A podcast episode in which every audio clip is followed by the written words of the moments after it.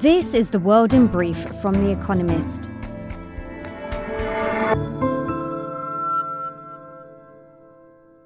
Our top stories.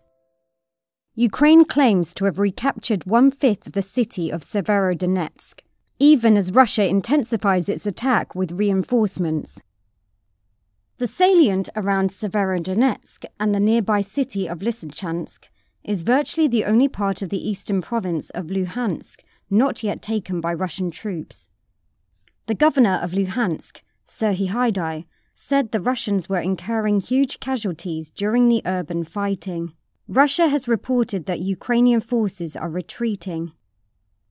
Volodymyr Zelensky, Ukraine's president, urged Russian church leaders to issue, quote, a clear condemnation of aggression following the shelling of a centuries old Orthodox monastery in eastern Ukraine. Mr. Zelensky said the Ukrainian Orthodox Church was, quote, still considered in Moscow to be connected with the Russian Orthodox Church. Even this does not stop the Russian army.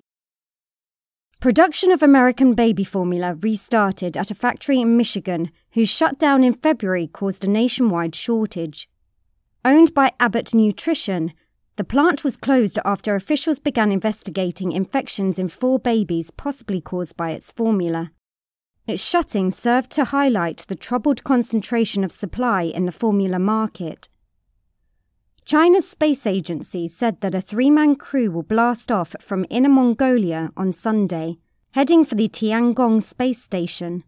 The astronauts will spend six months completing the core module of Tiangong, including docking two laboratories.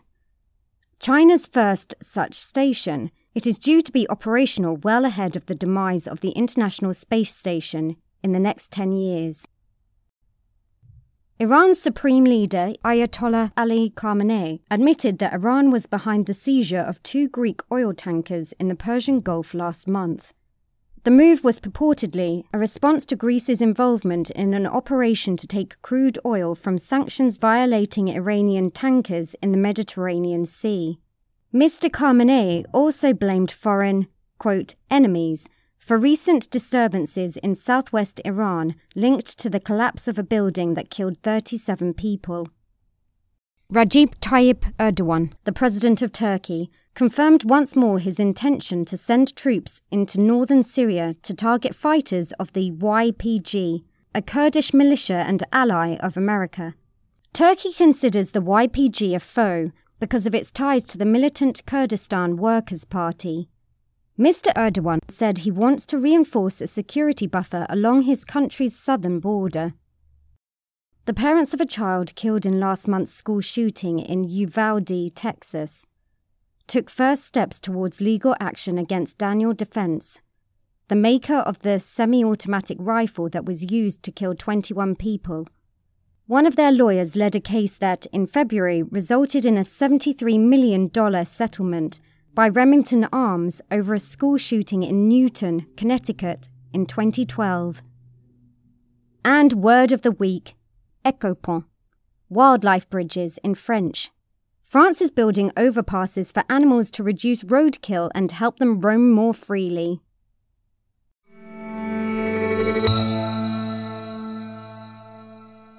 And now, here's a deeper look at the day ahead. Nordic War Games 16 countries, 45 warships, 75 aircraft, and more. The fortnight long Baltops 22 military exercise will begin on Sunday. This year's annual Baltic War Game, led by America, practicing everything from amphibious operations to anti submarine warfare and mine clearance, will be especially charged with political signals. First, it demonstrates America's commitment to defend Europe as Russia invades Ukraine. The USS Kearsarge, a big amphibious assault ship, has been calling in at several Nordic ports. Second, it tells Russia that its aggression is uniting the West, not dividing it. If and when Sweden and Finland join NATO, the Baltic Sea will become, in effect, a NATO lake. Third, it is a chance for Sweden, this year's host, and Finland, another regular participant, to show their military worth to NATO. and it gives them an opportunity to work alongside Turkey, even though its government is still blocking their accession to the military alliance. Wargaming is diplomacy by other means.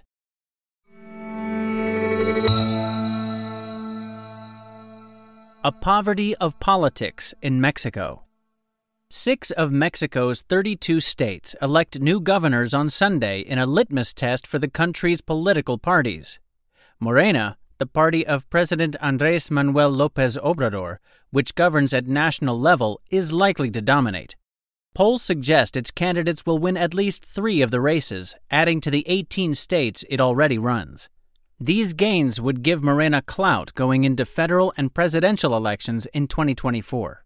However, that Morena is likely to do so well is mainly testament to the failures of the opposition. Mr. Lopez Obrador remains popular, but disapproval of him is rising, especially on security. Gangs have, largely unchallenged, expanded into more areas of the country. Morena suffered losses in midterm elections last year, losing its supermajority in the National Congress and denting its ability to pass constitutional changes. But opposition parties have failed to offer a positive alternative vision unhappy Mexicans don't have much of a political choice.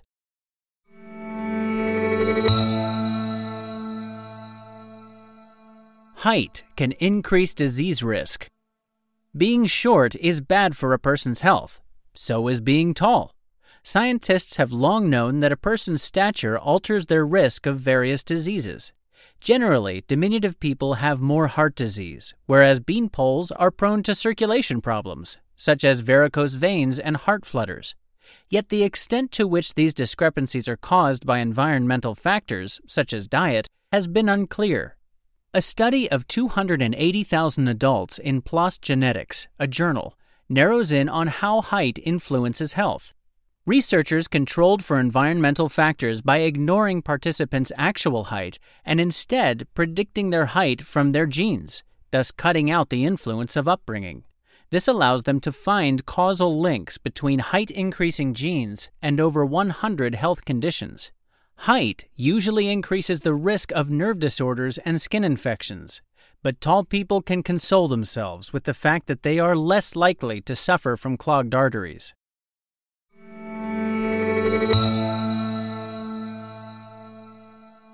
Weekend Profile Chesa Boudin San Francisco's prosecutor who dislikes prosecuting. The job of district attorney in San Francisco can vault people to high places. It used to be held by Kamala Harris, America's vice president. However, if Chesa Boudin, San Francisco's current DA, is going anywhere, it is back onto the job market. On June 7th, voters will decide whether to recall him from office. San Franciscans blame him for a spike in homicides. They say he has failed to rein in open air drug dealing and clean up homeless encampments. Mr. Boudin surely has the most unusual background of any DA in America. His parents were members of the Weather Underground, a leftist group, and were both convicted for their role in an armed robbery that left two police officers and a security guard dead. They were the unarmed getaway drivers. Mr. Boudin was raised by the group's leaders, making frequent visits to prison to see his parents and developing an intimate knowledge of the criminal justice system.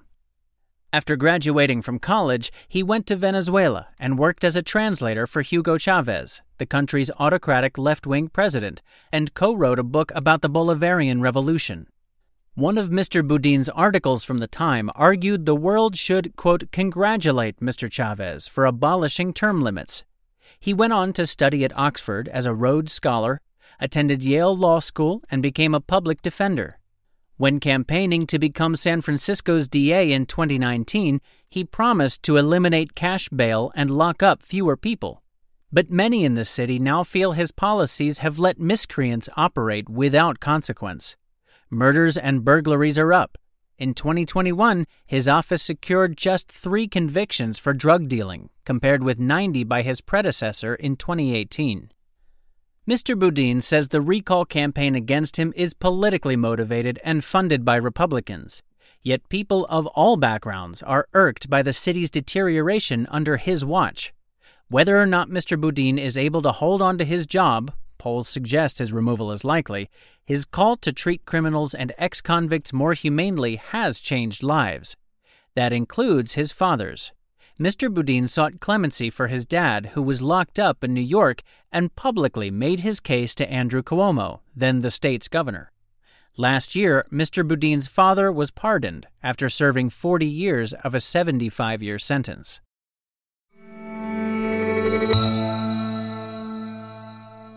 The winners of this week's quiz. Thank you to everyone who took part in this week's quiz. The winners, chosen at random from each continent, were Asia, Jin Hong Park, Suwon, South Korea. North America, Melissa Markham, Austin, United States. Central and South America, George Power Porto, Lima, Peru. Europe, Patrice Bailey, Aix-en-Provence, France. Africa, Elisa Green, Choma, Zambia. Oceania, Alison Morris, Sydney, Australia. They all gave the correct answers of Gareth Bale, Key West, Buster Keaton, Val d'Isère, and Rosemary Clooney. The theme is actors who played Batman Christian Bale, Adam West, Michael Keaton, Val Kilmer, and George Clooney.